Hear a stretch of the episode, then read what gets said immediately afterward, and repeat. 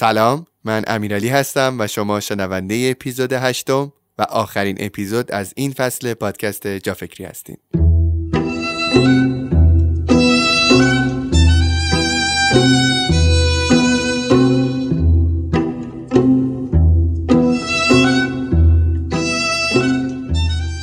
توی این روزا نزدیک به 50 میلیون نفر در ایران هر دو دوز واکسن کرونا رو زدن و زندگی کم کم داره به حالت عادی خودش برمیگرده. حالا خیلی از رویدادها و همایش هایی که در این دو سال قابل اجرا نبودن به صحنه برگشتن و ما دوباره می‌تونیم اسرا و آخر هفته هامون رو با رویدادهای باحال آموزشی پر کنیم. تو این رویدادها هم می‌تونیم مطالب مفید یاد بگیریم و هم با آدمای دیگه ارتباط برقرار کنیم. اسپانسر این اپیزود از جافکری ایونده که پر از ورکشاپ ها و همایش های متنوع رایگان و پولیه از دوره های کوتاه تولید محتوا گرفته تا توسعه فردی یا دوره های خیلی تخصصی تر مثل دوره های برنامه نویسی و آیتی توی ایونت بگردید و رویداد مورد علاقه خودتون رو ثبت نام کنید.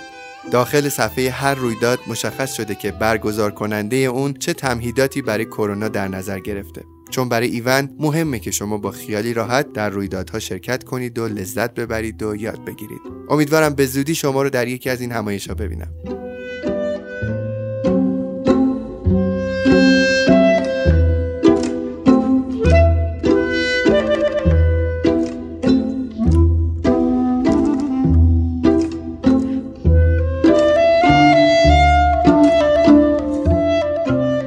برای رشد کردن لازمه که توانمند باشیم و برای اینکه از توانمندی هامون استفاده کنیم لازمه که تاب بیاریم در برابر شکست ها و چالش های مسیر. ما همیشه در جافکری سعی کردیم از موضوعاتی بگیم که کمک می‌کنه برای طی کردن مسیر رشدمون توانمندتر بشیم. در این اپیزود قراره با هم یاد بگیریم که چطور شکست بخوریم تا با جرأت بیشتری بریم که دانسته هامون رو اجرا کنیم.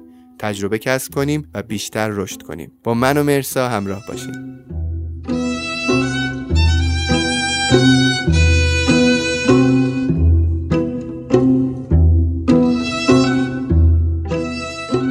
سلام مرسا چطوری؟ خوبی؟ سلام امیرعلی. سلام به بچه های عزیز جافکری. خیلی خوش اومدی دوباره به جافکری و اینکه امروز قسمت آخره. من اپیزود قبلی و, و عنوانش رو خیلی دوست داشتم. اینکه اولا فکر می‌کنم کسی طالبش نپرداخته بودی که ما بیایم راجع به فلسفه حسادت بخوایم صحبت بکنیم. دو اینکه با وجود اینکه خیلی راهکار عجیب و غریبی به آدم توصیه نشد ولی فکر می‌کنم به تفکر آدم ها منباب اینکه این موضوع بخوان دو خودشون درست بکنن کمک می‌کرد. حالا می‌خواستم تحسینتم بکنم. از اینکه انقدر عنوانای قشنگی رو انتخاب کردی برای این فصل. یعنی هر بار که نگاه می‌کردم اپیزود قبلی رو می‌دیدم و چقدر عنوانهای قشنگی رو با تو صحبت کردیم. و نکته جالب دیگه که می‌خواستم بهت بگم اینه که با وجود اینکه اونها خیلی اسمشون قشنگ بودن ولی فکر می‌کنم موضوع اپیزود امروزمون که دوست دارم الان خودت در موردش صحبت بکنی از همشون قشنگتر و متفاوت تره ممنون امیرعلی. یه بحثی خانم برن بران که روی شرم مطالعه کرده داره. اونم اینه که ما وقتی در مورد موضوعاتی که شرمگینمون می‌کنه صحبت می‌کنیم در واقع داریم همدلی می‌گیریم و همدلی شرم و خونسا می‌کنه. علت اینکه اپیزود حسادت انقدر به دل همه نشسته اینه که یه موضوعیه که انگار آدما شرم دارن ازش بگن. کسی از حسادت راحت حرف نمی‌زنه و وقتی ما میایم بحثشو باز می‌کنیم آدما تجربه های مختلفشون رو میگن. من خودم کلی دایرکت داشتم بعد از اون اپیزود. آدما اون شرمه توشون داره خونسا میشه و تبدیل به یه کسی میشه که خب اوکی طبیعیه. منم ممکنه گاهی وقتا احساس حسادت رو داشته باشم. نباید بابت شرمگین باشم و احساس گناه کنم و خودم رو سرزنش کنم. موضوع امروزم در مورد شکست خوردنه. موضوعی که آدما باز شرم دارن ازش بگن. یه جورایی انگار سختشونه که بگن ما یه موقعهای شکست خوردیم اشتباه کردیم همه چی طبق اون چیزی که تو ذهنمون بوده جلو نرفته. و به نظر من خیلی مهمه که یه جایی بیایم و صادقانه در مورد شکستامون صحبت کنیم. خیلی هم تصمیم درستیه مرسا به خاطر اینکه به طور طبیعی ما شکست ها رو بیشتر از پیروزی ها تو زندگیمون تجربه می‌کنیم درسته؟ خیلی خوب میشه که اگه یاد بگیریم این شکست خوردن رو بهتر بتونیم ازش بفهمیم. مسلما درس های بیشتری در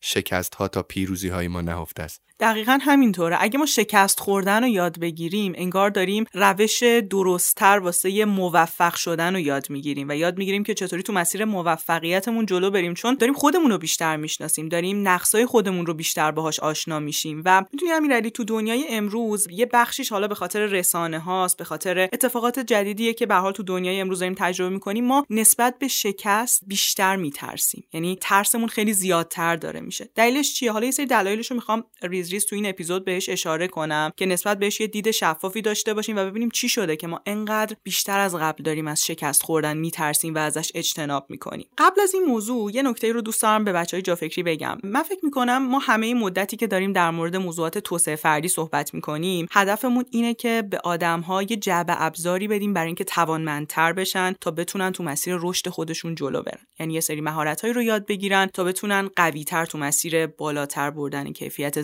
زندگیشون قدم بردارن. اما نکته ای که وجود داره اینه که توانمند شدن به تنهایی نمی‌تونه ما رو به نتیجه برسونه. وقتی توانمند میشیم زمانی می‌تونیم بریم و اجرا کنیم چیزایی که یاد گرفتیم و که تاباوریمون هم بالا رفته باشه. که تحمل اینو داشته باشیم که شکست بخوریم تحمل اینو داشته باشیم که رد بشیم ریجکت بشیم و اون اتفاقی که تو ذهنمونه اون رویاه به اون شکلی که دوست داریم محقق نشه و ما دوباره بلند شیم و اقدام کنیم واسه کاری که دوست داریم یه قدم برداریم. و وقتی توانمندی ما بدون تاباوری باشه اتفاقا ناامیدی خیلی منفی رو تجربه خواهیم کرد. چون می‌بینیم که من این همه چیز بلدم ولی چرا جلو نمیرم؟ چرا شروع کردم شکست خوردم؟ چرا هر کی business شروع کرده موفق من شکست خوردم. چرا من page م follower ش نمیره بالا؟ من که business م و مهارت لازم براشو بلدم. چرا من کسی نمیاد مثلا مخاطبم باشه یا چرا مثلا کسی از محصولات من استفاده نمی‌کنه؟ به هر شکلی ممکنه ما این تردیدا این سوالا برامون ایجاد بشه و احساس کنیم که پس این چیزایی که من خوندم احتمالا بیفایده و اشتباه بودن. نه تو تاب‌آوری لازم برای شکست رو اینجا یاد نگرفتی. واسه همین نمی‌تونی عملگرا باشی. واسه همین نمی‌تونی تو مسیر جلو بری. امروز می‌خوایم در مورد این ماجرا صحبت کنیم. حالا چی شده که انقدر شکست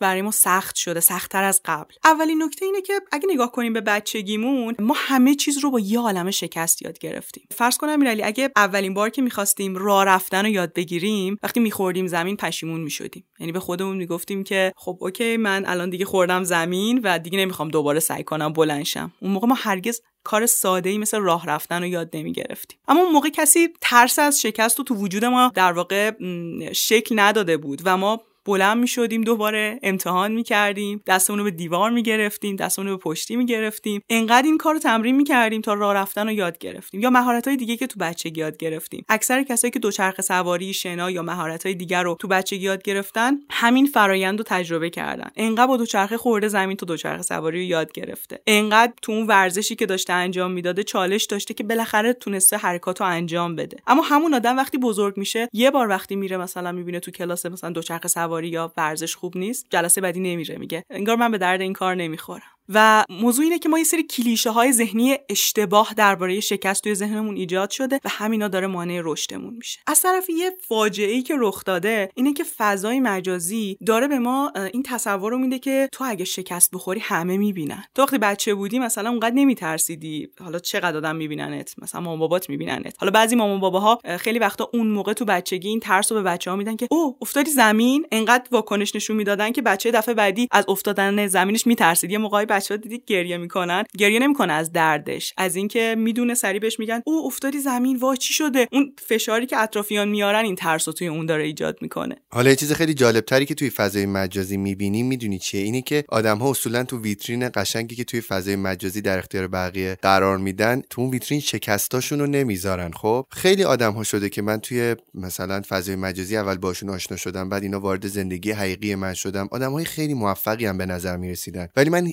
وقتی که دیدمشون فهمیدم اینا چقدر بدبختن چقدر بدبختی کشیدن. می‌دونی؟ هیچ وقت اون اتفاقها رو نیومده بودن شو کنن. یعنی یا شجاعتش رو نداشتن یا احساس می‌کردن که اون هارمونی قشنگی که بر خودشون چیدن توی فضای مجازی داره به هم می‌زنه. و می‌دونی چه اتفاقی میفته من فکر می‌کنم یک فشاری بر خود تو داره وارد میشه که آدم ها احساس می‌کنن که تو یک آدم مثلا پولداری یا آدم نمی‌دونم زیبایی یا آدمی هستی که همه چیت براهه ولی از اون طرف تو داری فشار هزاران شکست رو بر خودت تحمل می‌کنی. یعنی ما فکر می‌کنم. یکی از معضلاتمون هم همینه که اصلا از اینکه بخوایم بگیم شکست خوردیم هم خوشحال نیستیم. واقعا همینه که میگی ما فکر کنیم اگه از شکستامون بگیم یعنی داریم میگیم که من بی‌نقص نیستم من آسیب پذیرم و یه جوری داریم ویترین خودمون رو به قول تو خراب می‌کنیم. و در صورتی که در مورد همین افراد موفقی که تو فضای مجازی هستن من خودم مثلا خیلی از دوستانمو دیدم که مثلا کتابی نوشتن بعد اون کتاب حالا فروش نرفته ولی مثلا خیلی فیک مثلا گفتن که اعلام کردن مثلا تعداد چاپای این کتاب تموم شد. یا مثلا یه دوستی مثلا یه برنامه برنامه آموزشی گذاشته بود و هیچکی ثبت نام نکرده بود. رایگان یه تعداد آدمو دعوت کرد. یعنی سعی می‌کرد به هر شکلی که شده نشون بده که نه من این کلاسمو پر کردم کتابمو فروختم. نه خیلی طبیعیه. ما ممکنه که چند بار شکست بخوریم و درس بگیریم و تا موقعی که شکست رو نمیپذیری رشد نمی‌کنی. چون متوجه نمیشی اشکال کار چی بوده که مثلا کار من دیده نشده یا من فروش موفقی نداشتم یا من رد شدم. مثلا این سری آدم درخواست منو قبول نکرد فکر کن مثلا کنار خیابون پنچر شده باشی ولی جلوی چرخت وایسی تا همه از کنار رد شن. من فکر می‌کنم تو وقتی که از پیروزی هات میگی آدم ها به تو یه تبریک خشک و خالی میگن. ولی وقتی از شکستات میگی ممکنه که یک شرایط و یک فرصتی رو ایجاد کرده باشه اتفاقا واسه اینکه اونا تو رو بفهمند و بیان بهت کمک هم بکنن اتفاقا. بیان از تجربیاتشون بهت بگن. یعنی من خودم به شخصه هر موقع که از شکستام گفتم بیشتر آدما بهم کمک کردن. یعنی بیشتر به دردم خورده تا اینکه بیام خودم یه آدم همیشه پیروز و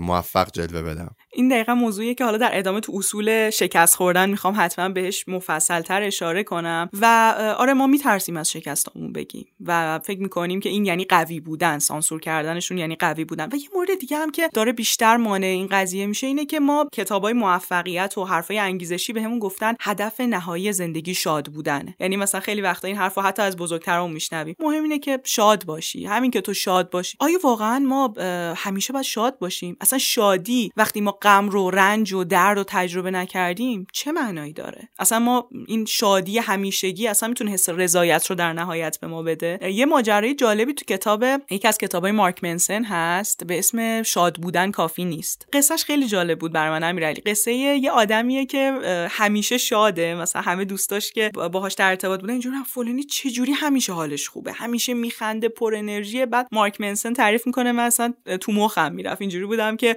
یه جورایی هرسم در میومد چرا همیشه حالش خوبه همیشه شاده و ولی معروف بود دیگه به یه آدمی که همیشه هپیه و همیشه انرژیش بالا می‌گفت یه روز این آدمی که اسطوره من شده بود تو شاد بودن و حال خوب رو یه روز یه گوشه دیدم و گوشه یه سرویس بهداشتی و دیدم که داره کوکائین می‌کشه. شوک شدم. گفتم تو چرا؟ تو که همیشه حالت خوب بود. چی شدی؟ اصلا مونده بودم. رفتم جلو باش حرف زدم و وقتی بیشتر صحبت کردیم فهمیدم که درگیر سری بحران شده تو زندگیش. یه سری شکست یه سری چالش و انقدر این ماسک شاد بودن رو بهش در واقع اصرار ورزیده بوده که حالا همه منو شاد می‌دونن من باید همیشه آدم پر انرژی باشم لبخند بزنم که به جای اینکه بیاد بیان کنه غمش و شکستشو و در مورد صحبت کنه و به خودش حق بده که غم رو تجربه کنه برای سانسور این غمه رفته بوده سراغ اینکه از مواد استفاده کنه. وقتی هدف نهایی ما میشه شاد بودن هر چیزی که داره ما رو از این شادی دور می‌کنه رو ازش سعی می‌کنیم اجتناب کنیم و سانسورش کنیم. هم از سلامت روان داریم دور میشیم هم از تجربه های جدید هم از امتحان کردن کارهایی که دوست داریم. و ما باید اینجا یه تغییر طرز فکر رو بریم سراغشون. هم اینه که هدف از زندگی واقعا شاد بودن نیست. هدف اینه که ما بریم به سمت اینکه حس رضایتمون رو از زندگی بیشتر کنیم. و بخشی از حس رضایتی که می‌تونیم تجربه کنیم حاصل اینه که واقع بین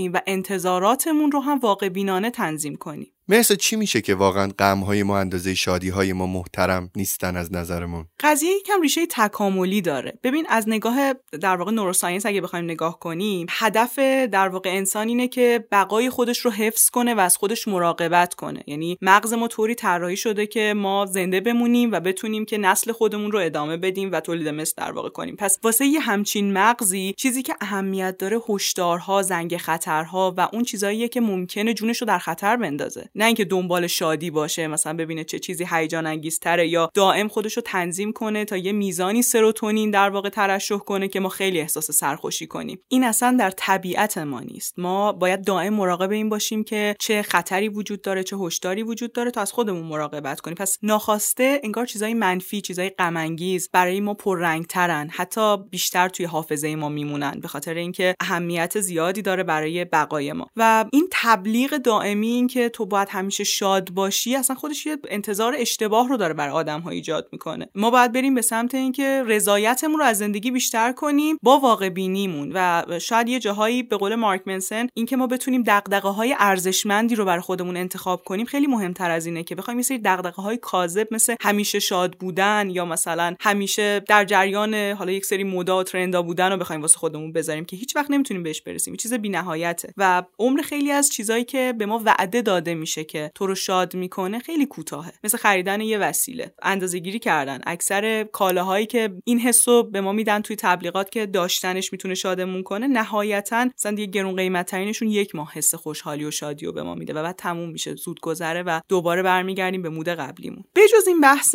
در واقع شادی افراطی که هی تبلیغ شده که دنبالش بگردیم و این باعث میشه که ترسمون از شکست بیشتر شه. چون می‌خوایم یه وقت نشون ندیم که ما هم یه موقعهایی غمگین میشیم یا توی اون فرایند سوگی هستیم که به واسطه شکست درگیرش شدیم. یه ماجرای دیگه ای که خب مباحث موفقیت ایجاد کردن اینه که تبلیغ مثبت اندیشی افراطی توی ذهن همه ما یه کلیشه رو ایجاد کرده که حالا خیلی از ماها ناخواسته درگیرش شدیم. اگر که به شکست فکر کنی دیگه شکست می‌خوری یعنی همش مثبت فکر کن. بیزینس تو می‌خوای شروع کنی. اصلا حرف منفی نزن همش موفقیت به نتیجه می‌رسی. می‌خوای توی آزمونی شرکت کنی. نه دیگه تو تلاش کردی قبول میشی. می‌خوای مثلا یه ارتباطی رو شروع کنی. قطعا این ارتباط ارتباطیه که همه چی فوق پیش میره و مثلا خیلی خوشبخت خواهی شد و این تصور مثبت افراطی که به تو میگه اصلا اجازه نداری منفی فکر کنی داره یه کاری می‌کنه که شکست بر تو یه فاجعه باشه. یعنی تو حتی فکرشم بخوای ازش فرار کنی. از فکرش هم اجتناب کنی. و همه این مواردی که گفتم باعث میشه که ما بیشتر از قبل از شکست ها اجتناب کنیم و وقتی شکست می‌خوریم به جای اینکه بخوایم بپذیریمش و فرایند رشد خودمون رو طی کنیم بخوایم ازش حتی فرار کنیم انکارش کنیم یا یه جوری سعی کنیم مثلا یه جوری گم و گوشی مثلا در به کسی حرف نزنیم یه مدتی تا مثلا بگذره ازش و بعد همه این اتفاقی یه اتفاق بدتری رو ایجاد می‌کنه. جرئت نمی‌کنیم دیگه قدمی برداریم.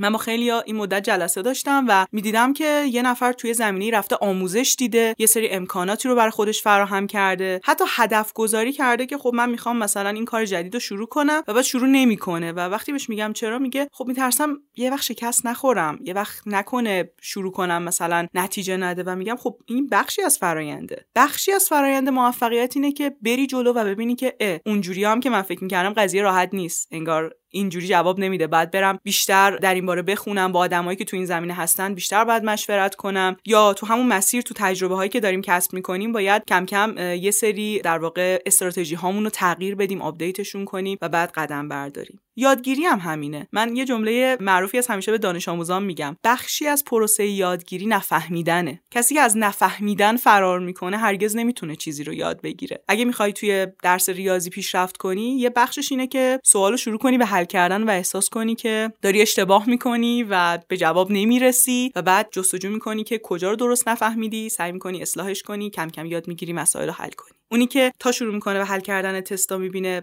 نمی‌تونم. اونیه که می‌ذاره کنار تستا رو و با خودش میگه که خب من به درد ریاضی نمی‌خورم. و اینا هی درس رو هم دیگه جمع میشن جمع میشن و, و بعد واقعا انگار می‌رسه به نقطه‌ای که احساس می‌کنه جای جبران نیست و خیلی چیزایی نفهمیده داره. در صورتی که همون اول اگه تحمل می‌کرد نفهمیدن ها رو کم کم وارد پروسه فهمیدن می‌شد. یه بخشی از اینکه شما مثلا توی باشگاه دارین ورزش می‌کنید یه بخشی که بدنتون قویشه اینه که احساس می‌کنین چقدر یه چیزی براتون سخته چقدر دردناک این مثلا وزنه که داری می‌زنی. بعد کم کم عضلاتت در واقع ورزیده تر میشن و توان بدنیت بیشتر میشه. حتی تو ورزش اینو دیگه خیلی ملموسه هممون دیدیم. وقتی مربی می‌خواد یه ورزشی رو بهت بده می‌پرسه اگه خیلی برات ساده است بعد بیشترش کنم. یعنی چیزی که خیلی ساده است اصلا به رشد تو کمک نمی‌کنه. بدنت برات عادیه. برعکسش هم هست ولی. برعکسش هم هست. اگه بیش از حد برات سنگین باشه اتفاقا این نکته خیلی مهمیه. اگر چیزی خیلی برامون سنگین باشه هم باعث رشدمون نمیشه بحثی اصلا داریم. چالش ها باید یه حد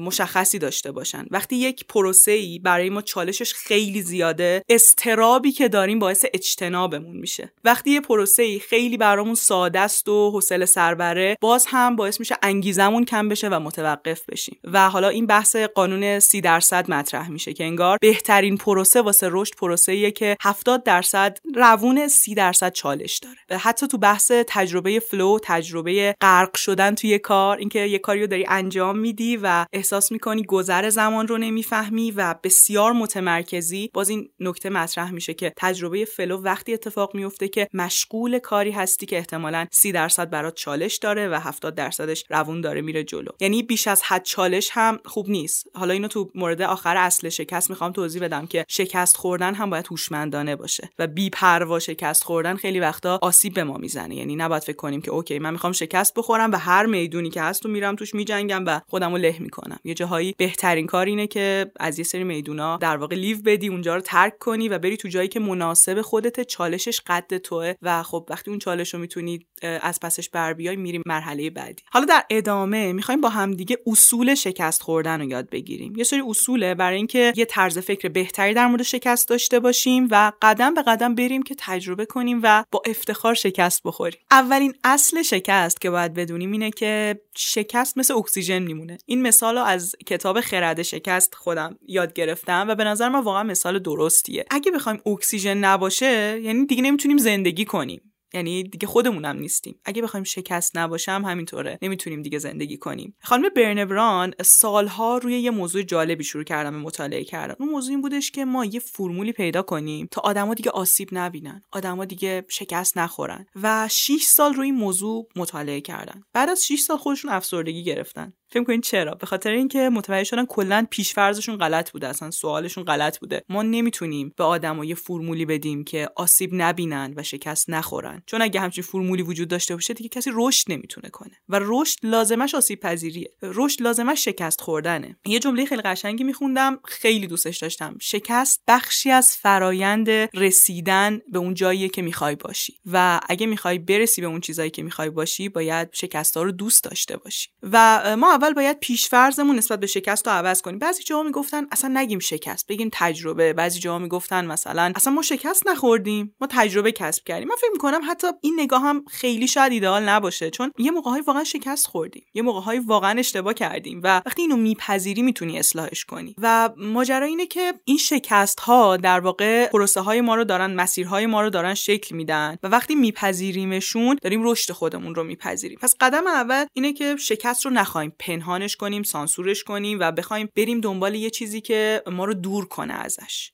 مثل اکسیژن میمونه و هست و باید باش کنار بیایم من همیشه به آدما میگم که این شکست هایی که تجربه می‌کنی خب قطعا باید تجربه می‌کردی واسه اینکه اینی که امروز هستی میبودی. ولی اگه از شکستت نتونی استفاده بکنی اون وقتی که واقعا شکست خوردی. یعنی از چیزهایی که واقعا تجربه تو بوده و تاوان دادی براش. اگه درش یک معنا و مفهوم و یک تجربه رو کسب نکنی دیگه واقعا دو بار شکست محسوب میشه می‌دونی؟ من خودم خیلی تو زندگیم اینجوری شده که می‌دونستم شکست خوردم از شکستم هم برای دیگران گفتم ولی واقعا ازش استفاده نکردم. ما ذاتا فراموشکاری مرسا یعنی بدترین شکستامون هم فراموش می‌کنیم. می‌دونی؟ چون نمردیم بعدش چون آسیب جدی نخوردیم بعدش سپردیمش به فراموشی. در صورتی که خیلی وقتا در ادامه راه می‌دیدیم که اگر از همون شکستی که سالها پیش درس گرفته بودیم اون درس رو با خودمون مرور می‌کردیم و نگهش میداشتیم شاید دوباره امروز درگیر این چالش و مسئله که امروز هستیم نمی‌شدیم. دقیقا امیرعلی شکست فرصت یادگیریه. ولی یه نکته رو دوست دارم اینجا بهش اشاره کنم. تاباوری آدما توان روانی و توان جسمی آدما متفاوته. واقعا بعضیا خیلی براشون سخته بلند بشن بعد از یک شکست و نیاز به حمایت بیشتری دارن. این نکاتی که ما داریم تو این اپیزود میگیم من دوست دارم اینو بهش اشاره کنم که شاید برای یه سری از آدما زود باشه. یعنی اون فرد باید توی پروسه ای از روانشناس کمک بگیره یه سری تجربه هایی رو توی زندگی باهاشون مواجه بشه تا به این تاباوری برسه به این توان روانی برسه که حالا واسه شکستای بعدی قدم برداره. اینو حتما بهش حواسمون باشه. و حتی روی این موضوع گاهی شرایط اجتماعی ما هم در واقع روی این موضوع اثر داره. یعنی گاهی وقتی تو بعضی از شرایط های اجتماعیمون بعضی از جایگاه اجتماعی خیلی نمی‌تونن آدمو شکست بخورن. یعنی فرصت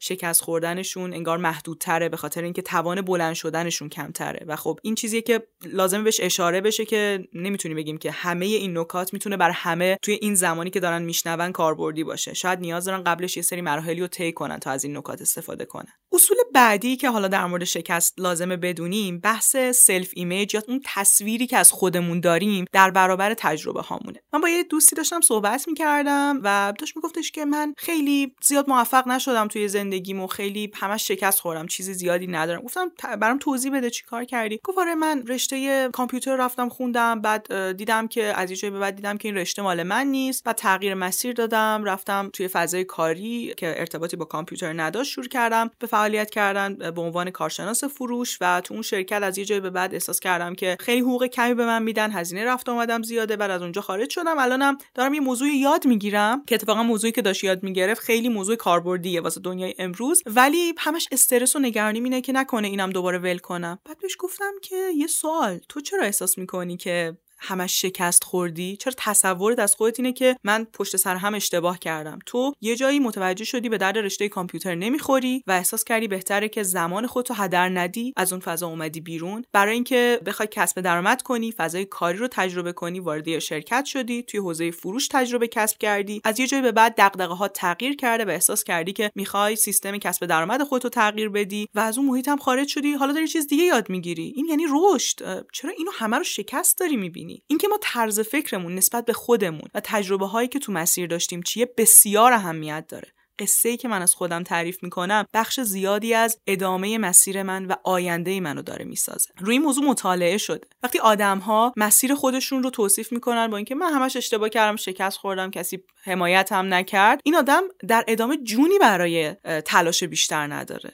اصلا به خودش دیگه باور نداره. شاید بعضیا بگن اینا شبیه مثلا حرفای انگیزشیه. نه این موضوعیه که در مورد روان ما در مورد مغز ما در مورد ذهن ماست و ما باید با این قضیه شفاف باشیم. قصه ای که از خودت داری میگی داره به تو جون اینو میده که ادامه مسیر تو چجوری بری. مثل یه شکست خورده بری جلو یا مثل یه کسی که می‌دونه که می‌تونه با کسب تجربه بهتر و بهتر بشه. تو بحث مایندست تئوری مایندستی که خانم کارول دوک مطرح می‌کنه هم من به این موضوع اشاره کردم. خانم کارول دوک میگه یه سری از آدما نتایج نتایجی که می‌گیرن و نسبت میدن به مثلا این سری ویژگی‌های شخصیتیشون. من چون باهوشم اینجا تونستم. چون هوشم خوب نیست اینجا نتونستم. چون استعداد نداشتم نتونستم. یا حتی بعضیا مثلا نسبت میدن به حمایتایی که گرفتن. من اینجا حامی داشتم واسه همین تونستم. اما این سری از آدما اصلا اینطوری نگاه نمی‌کنن. نمیاد سری به خودش لیبل بزنه برچسب بزنه که اتفاقای مثبتی که بر من افتاده حاصل هوشم استعدادم یا حمایتایی بوده که گرفتم. میاد قضیه رو پیچیده تر می‌بینه. میگه من اینجا تونستم چون تلاش کردم و احتمالا یه شانسای خوبم داشتم حمایتم داشتم استاد خوبم داشتم. عوامل پیچیده با هم دیگه درگیر بودم و من تو اینجا موفق شدم. اینجا نتونستم چون یه جایی تلاشم کافی نبود یه جاهایی هم حالا یه سری عواملی دست به دست هم دادن که اینجا جور نشد دیگه. یعنی داره از خودش جدا می‌کنه اون شکست رو. و اینطوری اگه بره توی تجربه جدید دلهوره اینو نداره که من اگه شکست بخورم دارم یه لیبلیو از دست میدم. باهوش بودنه داره خط خطی میشه. چند نکته خوبی بود. یعنی ما خودمون به تنهایی تمام دلایل شکستمون نیستیم. واقعا مسائل دیگه هم اثرگذارن که ما وقتی شکست می‌خوریم اونها رو در نظر نمی‌گیریم. ولی وقتی پیروز میشیم فکر می‌کنیم فقط خودمون بودیم که باعث اون پیروزی شده. درسته. می‌دونیم ما وقتی که بخوایم تو مسیر رشدمون ثابت قدم باشیم باید حواسمون باشه که نه دلیل تمام موفقیت هامون خودمونیم نه دلیل تمام شکست هامون یه بخشی از قضیه اصلا دست ما نیست و کلا اصلا نباید برچسب بزنیم به خودمون که من چون باهوشم اینجا موفقم چون مثلا استعداد ندارم اینجا دارم شکست می‌خورم. نه تو یه جاهایی داری تلاش بهتری می‌کنی یه جاهایی اتفاقاتی میفته که تلاشای تو نتیجه نمیدن و یه عالم عواملی که خیلیاشون غیر قابل پیش بینی و این مایندست اینجا خیلی اهمیت داره. اگر من یه آدم شکست خورده خودم رو دارم می‌بینم دیگه نمی‌تونم ادامه بدم. من همیشه به بچه ها قبل شب کنکور می‌گفتم که آدمی که مثل یه بازنده میره امتحان میده قطعا نمی‌تونه نتیجه خوبی داشته باشه. من نمی‌دونم نتیجه تو توی آزمون چیه ولی مثل یه بازنده نرو سر جلسه. مثل آدمی برو که قوی قدرتمنده و می‌خواد همه توانش اونجا ارائه بده و ازش استفاده بکنه. ما تو مسیر رشدمون هم باید همین باشیم. با همه توان بریم جلو و باز بدونیم که همه نتیجه دست تلاش ما دست توان ما نیست و هیچ وقت هیچ آزمونی هیچ مسابقه ای و هیچ چالشی حتی نمی‌تونه تمام توانمندی های ما رو توصیف کنه. مرسا بذار برای چیز جالب تعریف بکنم. من سالهای زیادی رو تلاش کردم برای اینکه معاشرت داشته باشم با آدمای موفق. یعنی کلا دوست داشتم که در جمعهایی باشم که تو اون جمعها آدمهایی هستن که از نظر من خیلی موفقن حداقل. یه باری چند سال پیش تلنگر خیلی جالبی خوردم. من یک سری نقاط در زندگیم از نظر من نقاطی بودن که شکست خورده بودم. مثل مثلا کنکور مثل مثلا سالهای دبیرستان یا حتی قبلش که همیشه احساس می‌کنم معدلم خوب نیست. تو سالهای کنکور که کلی خودم اذیت کردم سالهای دانشگاه که چقدر واحدام جمع می‌شد اون اوایل که مهندسی میخوندم چون از مهندسی هم خیلی خوشم نمیومد و اینها تو روحیاتم نبود هی واحدای جمع می‌شد و اعصابم خورد می‌شد و عصبی می‌شدم. بعد از اون رفتم دو سه تا کار و این کارها هی من شکست خوردم. هی یا من انداختم بیرون یا خودم قبل از اینکه بندازنم بیرون میومدم بیرون. اینا شکستن دیگه نه؟ نگاه کردم یه روزی تو اون جمع موفقی که بعد از چند سال تلاش و فعالیت بودم تو اون جمع دیدم چقدر من به اون آدم های موفق نقاط مشترک دارم. چقدر اونها هم مثل من تو کنکورهاشون شکست خوردن. چقدر تو واحداشون شکست خوردن واحدهای دانشگاهیشون. چقدر تو مدرسه نمرات خوب نداشتن. چقدر مثل من انضباطشون پایین بوده. چون من خیلی آدم شیطونی بودم. و دیدم که چقدر عجیب که اینها مجموع شکستاشون باعث شده این آدمی بشن که امروز هستن. تصور بکن مثلا اگه یکی از همین خواننده های خیلی معروف توی دانشگاه خیلی درسش خوب می بود نمی‌دونم مثلا انقدر درسش خوب بود که بعدش قرار بود دکترا بگیره بعدش بشه استاد دانشگاه بعدش هم که مثلا هیچ وقت خواننده نمی‌شد می‌دونی؟ هیچ وقت اگه فلان عکاس رو من دیدم که خیلی آدم موفق و مطرحی بود دانشگاه اصلا نرفته بود. فکر کن مثلا در یک حوزه دیگه خیلی موفق می‌شد. مثلا توی مسائل کاریش خیلی موفق می‌شد. تو حوزه اقتصادش آدم خیلی موفق و پولداری می‌شد. اون وقت این عکاسی که امروز هست که همه جا رو سفر کرده و با کمترین امکانات سفر کرده دیگه نبود. یعنی می‌خوام بگم که این شکست های ما چقدر می‌تونن پله های ما باشن نه به اون معنای کلیشه ای که من درس بگیرم. و اینا. نه به معنای واقعی. یعنی مسیر زندگی منو به سمت یک مسیری که خودم پیش بینیش نکردم ولی شاید برای من خیلی بهتر بوده حتی می‌برد. آره دقیقا. به قول معروف بعد از تلاش کردن و پیروز شدن بهترین کار تلاش کردن و شکست خوردنی که می‌تونه باعث رشد ما بشه. و واقعا این تجربه ها رو باید قدرشون رو بدونیم و سعی کنیم همینطور بیشترشون کنیم. چون اینطوری می‌تونیم رشد کنیم. اصل سوم برمیگرده به یه کلیشه ذهنی که اکثرمون درگیرش هستیم. اونم اینه که احتمالا توی دهه دوم و سوم زندگیمون به خصوص هم دهه سوم باید هم کلی تفریح کنیم کارهای هیجان انگیز انجام بدیم هم احتمالا یه ارتباط خیلی خوب و شروع کنیم هم توی شغلمون خیلی موفق بشیم و اینکه آدم هم در ابعاد عاطفی هم ابعاد تفریح هم بود شغلی خودش بتونه یه درخشش فوق داشته باشه خیلی اتفاق ایدئالی اما این تصویر رو جامعه رسانه به ما داره نشون میده و ما وقتی میایم و با افراد مختلف صحبت می‌کنیم این مطالعه انجام شده که اکثر آدما حس می‌کنن تو دهه دوم و سوم زندگیشون شکست خوردن و عملکرد خوبی نداشتن. این تصویر ذهنی اشتباه باعث میشه دیگه جونی برای ادامه دادن مسیرشون نداشته باشن. واقعیت اینه که دهه دوم و سوم زندگیمون و به ویژه باز تاکید می‌کنم روی دهه سوم زندگی 20 تا 30 سالگی دهه شکست خوردن و تجربه کسب کردنه و خیلی طبیعیه که کلی اشتباه کرده باشیم خیلی جاها فهمیده باشیم که اون نگاهی که نسبت به یه سری موضوعات داشتیم غلط بوده و حالا با یه دید واقع بینانه تر و دید پخته تری بخوایم که ادامه مسیرمون رو جلو ببریم. و نباید انتظار داشته باشیم که همه چیز عالی پیش رفته باشه. ممکنه تو ابعادی بهتر عمل کرده باشیم توی ابعادی کمتر ولی این به معنی نیستش که ما شکست خوریم. به معنی اینه که ما یه عالم تجربه کسب کردیم. فکر می‌کنم اصلا مخاطب این صحبت های خودت من بودم. انقدری که چون الان نزدیک تولد سی سالگیمه یک ماه دیگه همش با خودم میگم که امیرعلی تو درست استفاده نکردی. درست استفاده نکردی و کل این ده سال سوخت دادی و شاید شکست خوردی حتی. اصل بعدی چیه؟ مرسم اصل چهارم اینه که تو دنیایی که همه دارن تلاش می‌کنن لایک بگیرن و آدما ترس از قضاوت شدنشون خیلی زیاده ما باید اون کسی باشیم که بدون اینکه انتظار داشته باشیم کسی تماشامون کنه داریم میرقصیم. اون کسی باشیم که داره میرقصه تجربه کسب می‌کنه یاد می‌گیره و میره جلو تو مسیر رشد خودش یعنی هر بار داره مهارتش بیشتر میشه و ترس از قضاوت رو گذاشته کنار. وقتی همه دنبال لایک گرفتنن خیلی سخته که توجه بقیه برات اهمیتش کم بشه. ولی این چیزی که باید تمرینش کنیم. چون اگر نگران این باشیم دائم که الان بقیه در مورد من چی میگن؟ الان اگر که من توی ارتباطم شکست بخورم توی کارم شکست بخورم توی تحصیلاتم شکست بخورم همه پشت سرم حرف می‌زنن این نگاهه باعث میشه که من اصلا یه سری کارا رو انجام ندم. خیلی طبیعیه. ما باید در واقع مستقل از نگاه دیگران خیلی وقتا به رقص خودمون به تلاش خودمون ادامه بدیم و این توان زیادی می‌خواد. کار سختیه ولی میشه انجامش داد. غیر ممکن نیست. یه موقعهایی دیدی شاید بعضی آدما یه تایمی بیشتر تو فضای خودشونن. انگار که رفتن تو قار تنهایی خودشون یه مدتی انگار نیستن خیلی اجتماعی و خیلی معاشرتاشون کم میشه. چون دارن واسه خودشون تلاش می‌کنن تو دنیای خودشون دارن میرن جلو و بعد حالا اون اصطلاح هست دیگه انگار موفقیتشون سر صدا می‌کنه و انگار دوباره یه خبری ازشون داریم میشنویم. ما یه موقعی نیاز داریم که دور شیم از این قضاوت ها چون اگه بخوای دائم تایید بگیری like بگیری دیگه رشد نمی‌تونی بکنی. فقط بعد توی اون منطقه بازی کنی که مطمئنی باعث میشه که کسی like ت کنه. جرئت نمی‌کنی بری توی خارج از منطقه امنت و تجربه کنی چیزایی که ممکنه به جای like باعث شه که تو حتی شکست بخوری و رد بشی و نتیجه نگیری. یه جمله خیلی بامزه چند وقت پیش من تو توییتر میخوندم نوشته بود جلو جلو زخ کنی کنسله.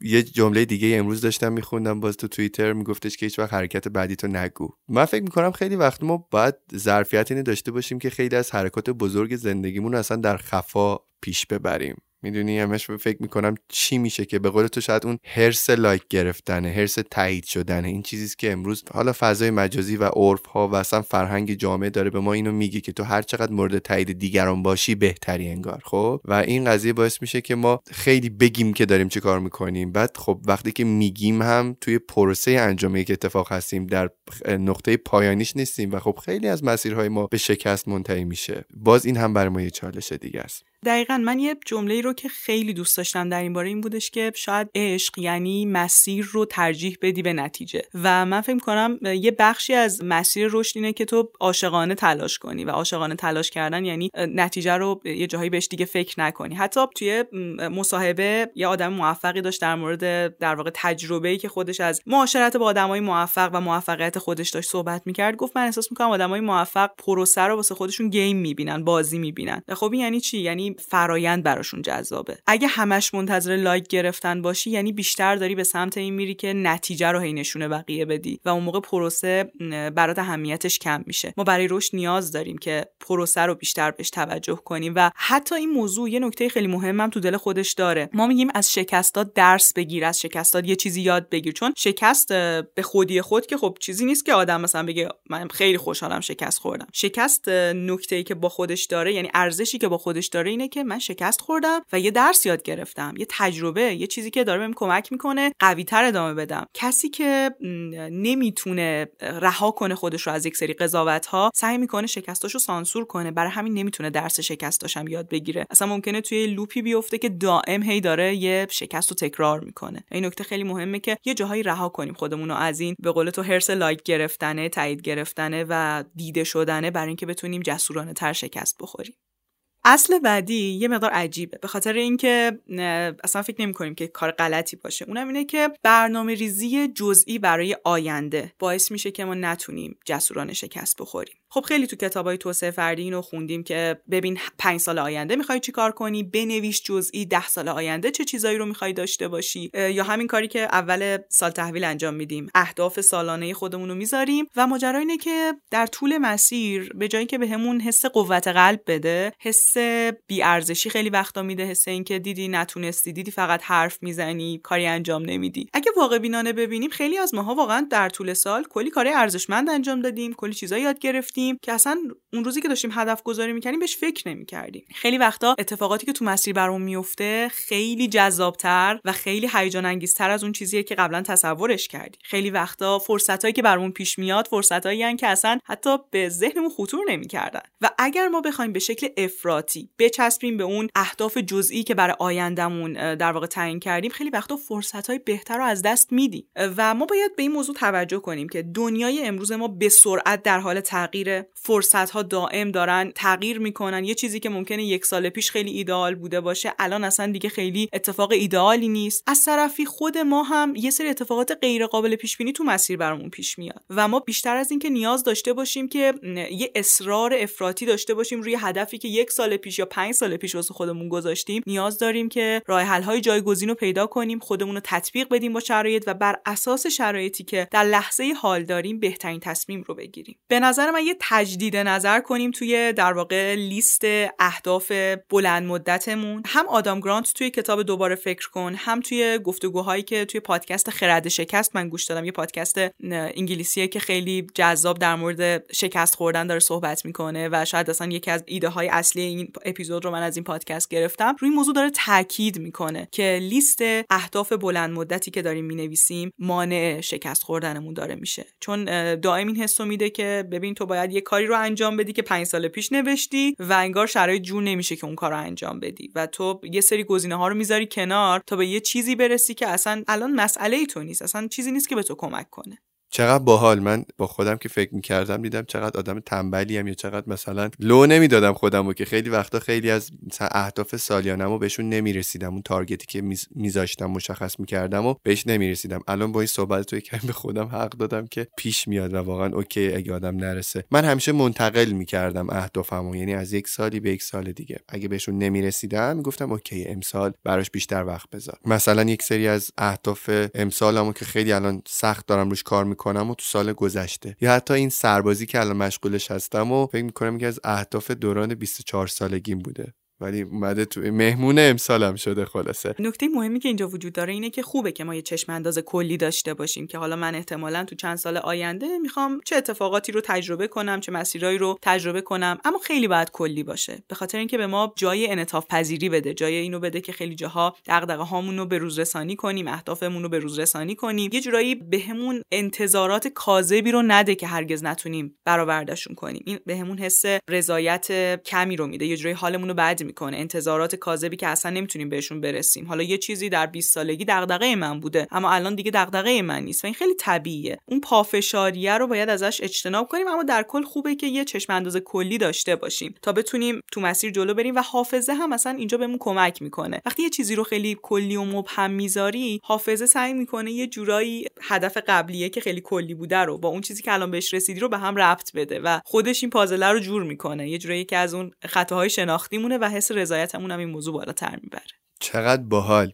اصل بعدی چیه مرسا اصل بعدی اینه که خیلی خوبه که ما بتونیم درباره شکستامون صحبت کنیم. یه موقعهایی بگیم من حالم خوب نیست یه موقعهایی تعریف کنیم از اینکه من یه جاهایی رفتم یه سری مسابقه شرکت کردم یه سری تجربه‌ای داشتم و نتیجه نگرفتم و این کمک می‌کنه به اینکه دقیقا نکته که تو صحبتاتم بود از بقیه بتونیم کمک بگیریم و اونجایی که داریم از بقیه کمک می‌گیریم داریم قوی تر میشیم. ارتباطاتمون داره بهتر میشه. وقتی نمی‌خوای از شکستات بگی بیشتر دور میفتی از بقیه. چون دائما داری تلاش می‌کنی که یه وقت کسی نفهمه تو تو این زمینه ضعف داشتی. وقتی خودت تری قوی تری رهاتری و جرأتت بیشتره. من توی جلسه کاری یه دوستی که واقعا به نظر من خیلی دستاوردهای فوق العاده ای داشت دیدم که وقتی داره از رزومه خودش میگه با شوق و ذوق داره از شکستاش میگه. یعنی داشت میگفتش که من یه زمانی یه همچین کاری رو طراحی کردم. خیلی هم کار ارزشمندی بود ولی قیمت گذاریمون خوب نبود و فروش نداشتیم. بعد داشت می‌گفت حالا بعدش رفتم تو این business اینجوری شکست خوردیم و دیدم وقتی که تو شکستاتو میپذیری با یه جورایی با افتخار داری ازشون صحبت می‌کنی انگار داری پز میدی. چون داری میگی ببین من این مسیر رو رفتم و کلی یاد گرفتم. یه ماجرایی خیلی معروفی هم تو توییتر چند سال پیش اتفاق افتاد. استاد روانشناسی دانشگاه پنسیلوانیا اومد CV شکستاشو منتشر کرد. یعنی گفتش که خب همه به من میگن تو خیلی موفقی مقالات خیلی زیادی داری پژوهشگر بسیار تاثیرگذاری و کسی می‌دونه که من اگه رزومم سه صفحه است سی صفحه سی وی شکستمه. آدمای موفق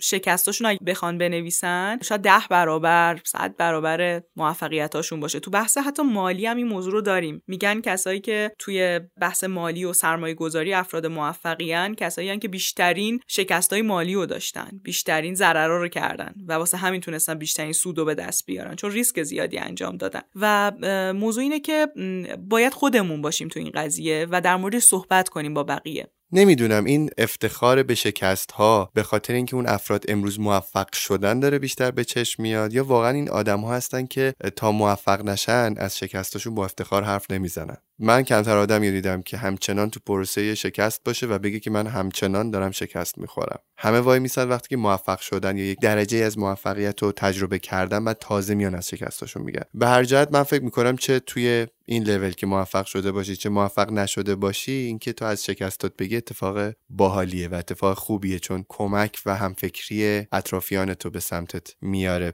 و نکته بعدی؟ نکته بعدی در مورد هوشمندانه شکست خوردنه. دقیقا این نکته که تو حالا تو صحبت قبلیت بود این بودش که آدما وقتی موفق میشن انگار از شکستاشون میگن. من می‌خوام بگم که ما باید بتونیم شکست رو بپذیریم و ازش بگذریم. و وقتی از شکستمون داریم میگیم یه جورایی داریم کمک می‌کنیم به خودمون تا بتونیم ازش بگذریم. من یه تجربه کوچیک دوست دارم از خودم بگم که من یه سری مسابقات و یه سری فضاهایی رو تجربه کردم که هیچ کدومشون به من سرتیفیکیت مدال یا یه خاصی رو ندادن. مثلا من المپیاد بودم ولی مدال نگرفتم. یه سری مسابقات علمی شرکت کردم و برگزیده نبودم. قبلا تعریف نمی‌کردم. مثلا به کسی نمی‌گفتم من یه زمانی این مسابقات رو رفتم. اما بعدا دیدم که من جرأت کردم رفتم مثلا مسابقات دانشجویی هوافضا تو دوره دبیرستانم و خود این تجربه تجربه ارزشمندیه. من یه فضایی رو تجربه کردم که خیلی از همسن و سالام تجربهش نکردن و قطعا چیزی به من یاد داده. چرا ازش نمیگم؟ مگه همه اون تجربه ارزشش به اون نفر اول دوم سوم شدنه بوده؟ وقتی ازش بیشتر گفتم دیدم چقدر آدمو حتی براشون جذاب شده این قضیه که اه مرسا چقدر جالب تو این فضاهای متنوع تجربه کردی. و حالا تو بحث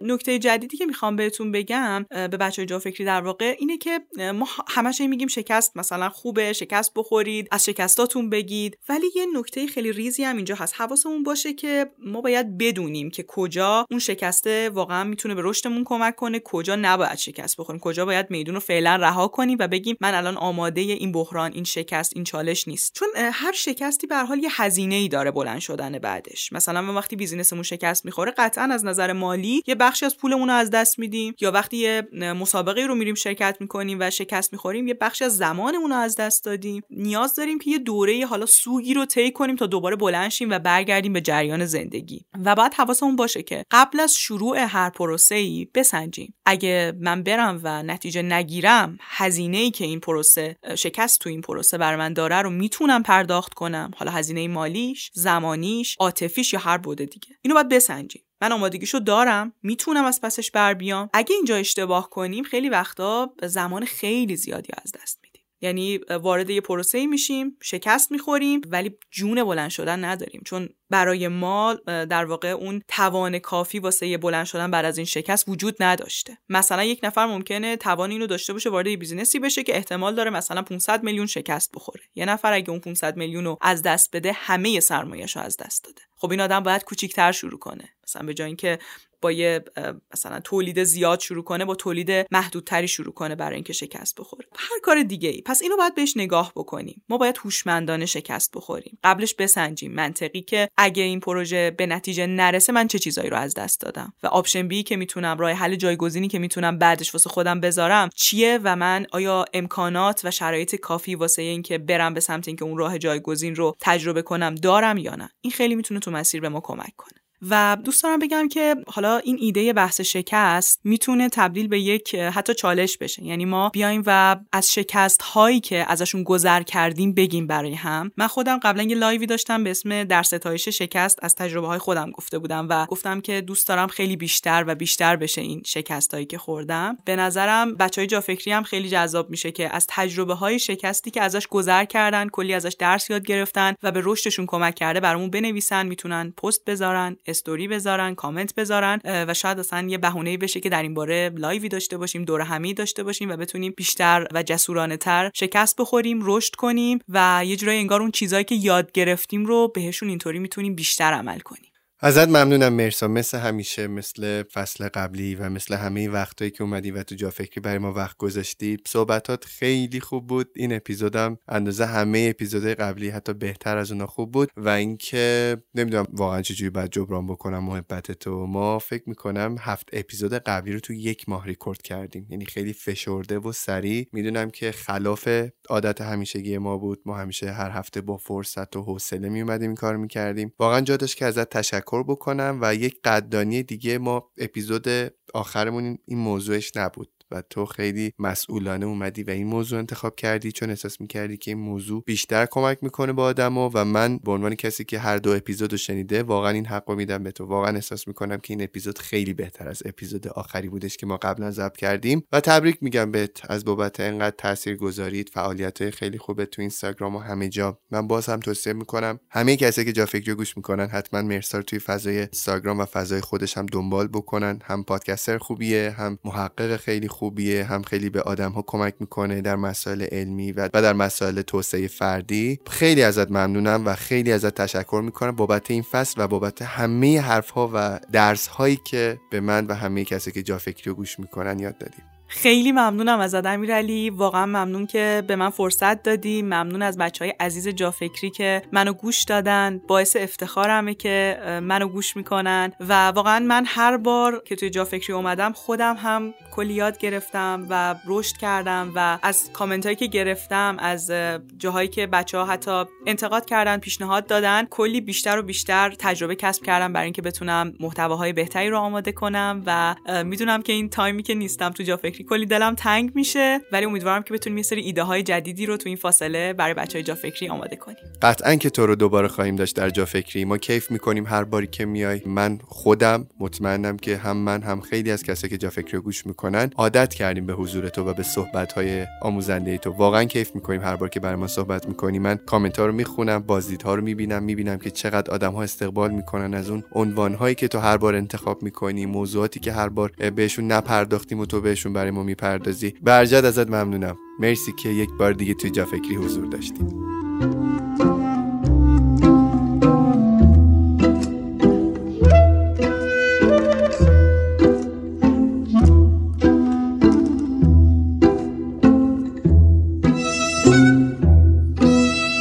دلم می‌خواد براتون یه پاراگراف بخونم از کتاب خرد شکست که نوشته الیزابت دی و ترجمه هاجر علی پوره. هدف این است که باعث شویم شنونده هایی که از شکست خوردن در زندگیشان میترسند کمتر احساس تنهایی کنند و همچنین خاطر جمع شوند که می‌توانند به آن طرف قضیه امید داشته باشند.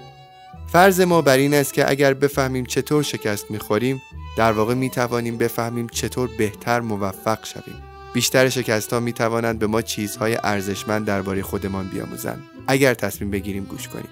علاوه بر این مزه موفقیت بسیار شیرین تر خواهد بود اگر برایش جنگیده باشیم. تا یک فصل دیگه و صحبت های دیگه مواظب خودتون و فکراتون باشین رفقا. خداحافظ.